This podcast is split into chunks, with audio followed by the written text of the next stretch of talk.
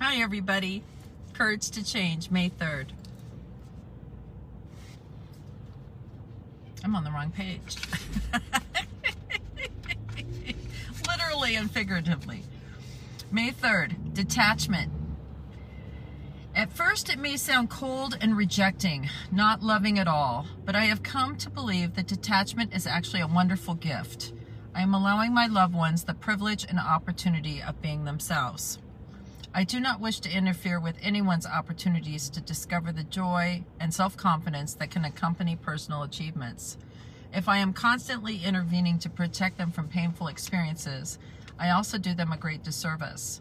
As Mark Twain said, a man who carries a cat by the tail learns something he can learn. Let me say that again. I've never heard this before. As, Mac, Mark, as Mark Twain said, a man who carries a cat by the tail learns something he can learn in no other way. I find it painful to watch another person suffer or head down a road I believe to leads to pain. Many of my attempts to rescue others have been prompted by my desire to avoid this pain. Today I'm learning to experience my own grief, my own fear, grief, and anguish. This helps me to be willing to trust the same growth process in other areas because I know firsthand about the gifts it can bring. Sometimes it's more loving to allow someone else to experience the natural consequences of their actions, even when it's painful for both of us. In the long run, both of us will benefit. Today, I will put love first in my life. Well, this is the crux of the problem, isn't it? uh, yeah, I, you know, it's just so interesting to me when you're going through these things like I am right now um, in my own life, you know, how the readings take on a different meaning. Like everything is like uh, crystal clear, right? Really, really poignant. You know, I picked up my mother's ashes this morning, and I think that was the most adulting thing I've ever done, right? And uh, I did it by myself, and you know, just everything takes on a new meaning. This detachment has been a huge, huge thing for me during this process. The thing about this program is this the things they teach you, you think are just about like this loved one in your life, but it translates to everything else.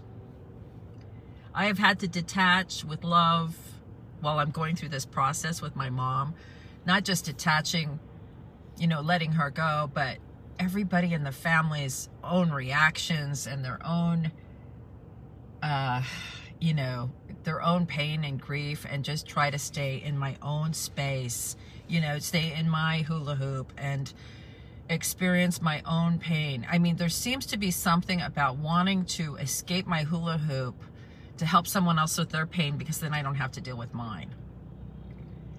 And I have to let everyone have their own experience, whether it looks like I think it should be or not, right? If you really love somebody, you will let them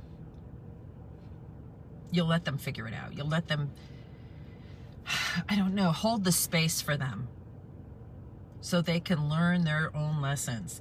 And they're not what, you know, and we're all on these different levels. So some people don't have to learn on the level that I do. Some people get to skate a little freer on it. Or maybe it's just not their time or not their journey.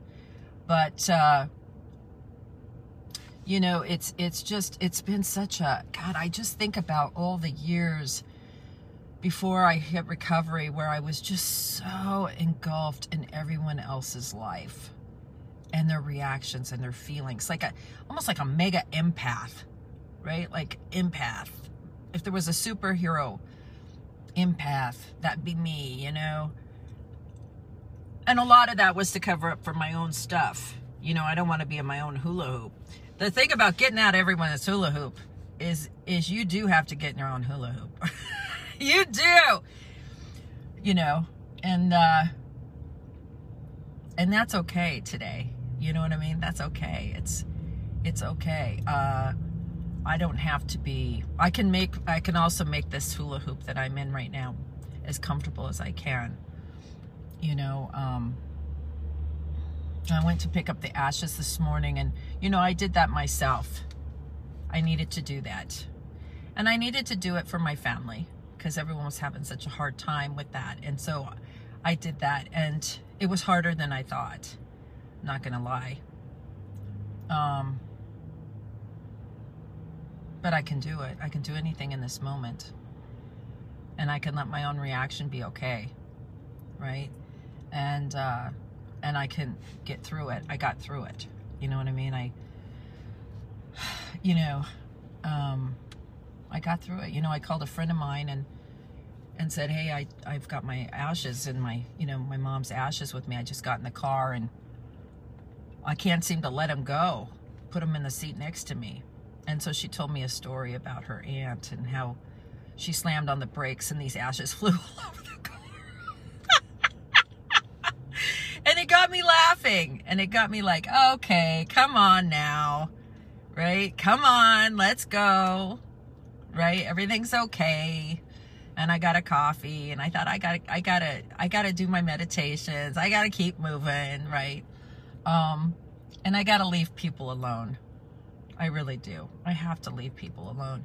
I would not be the woman I am today. You know, I think a lot about my mother and and my journey and I would not be the woman I am today if she didn't let me bang myself up. You know, and it, she loved me so much, but she really she let me have my own journey. Even though it was not hers, like like I was a problem. problem from the get go. And she somehow was able to let me do that. And I don't know why I have a hard time letting my child do that. You know, I just, I just want so bad for, oh, I just want so bad for her to be happy, you know? And, uh, and I think I know what people need to do. You know, my girlfriend and I were talking last night about you know, how I think I'm a mind reader, how she thinks she's a mind reader, you know. I guess we all think we're mind readers, but we don't know. So I guess the motto of the day is leave people alone. right? leave your family alone. Really. I mean, when it comes to kids, the only thing we're really required to do as parents, I, I learned this in a parenting class. There's two things. I think it's like keep them safe and fed. That's it. Like all the rest is just luxury stuff, right? You're just supposed to keep them fed until they can feed themselves. And then it's really just keep them safe, right? And, uh, you know, it's not to mold and sculpt their personalities. They have those themselves and they need to discover and build those themselves. And, uh, and some people don't grow up for a long time. So that's okay too. They need to do that themselves. So today my motto is yesterday I was talking about paying attention, and today I'm talking about leave people alone. And I'm talking to myself. Leave people alone. Today's motto, the word of the day. Remember on Sesame Street, it used to be the letter of the day. There would be a letter and a number for the day. Well, today it is leave people alone. And just do this. Let's just do the plan as prescribed, right? Take take the prescription as prescribed. Stay in the moment, ask God for help and see if I can help someone else. Right? Let's just do that. Let's just see if we can leave our ideas and you know, it's so hard. I got to tell you during this time of loss and to leave people alone is hard because they're not saying and doing what I think they should do, you know? And, uh, and, and there's some huge hunks of truth that are coming, you know, clear to me about relationships and, and the, the people in my life. Um, because I live so far away from them, I like to have these ideas and then I get there and it's not the it's not it's not. It's not what I dreamed up right? But it's all perfect. So I'm just gonna leave people alone today and see what happens. I love you all. Thank you for being on this journey with me. Love to hear your comments. Again if you're watching this just to let me know because since none of you respond just put a flower post a flower for me so I know you watched it and you got something out of it, okay? I love you all. Bye.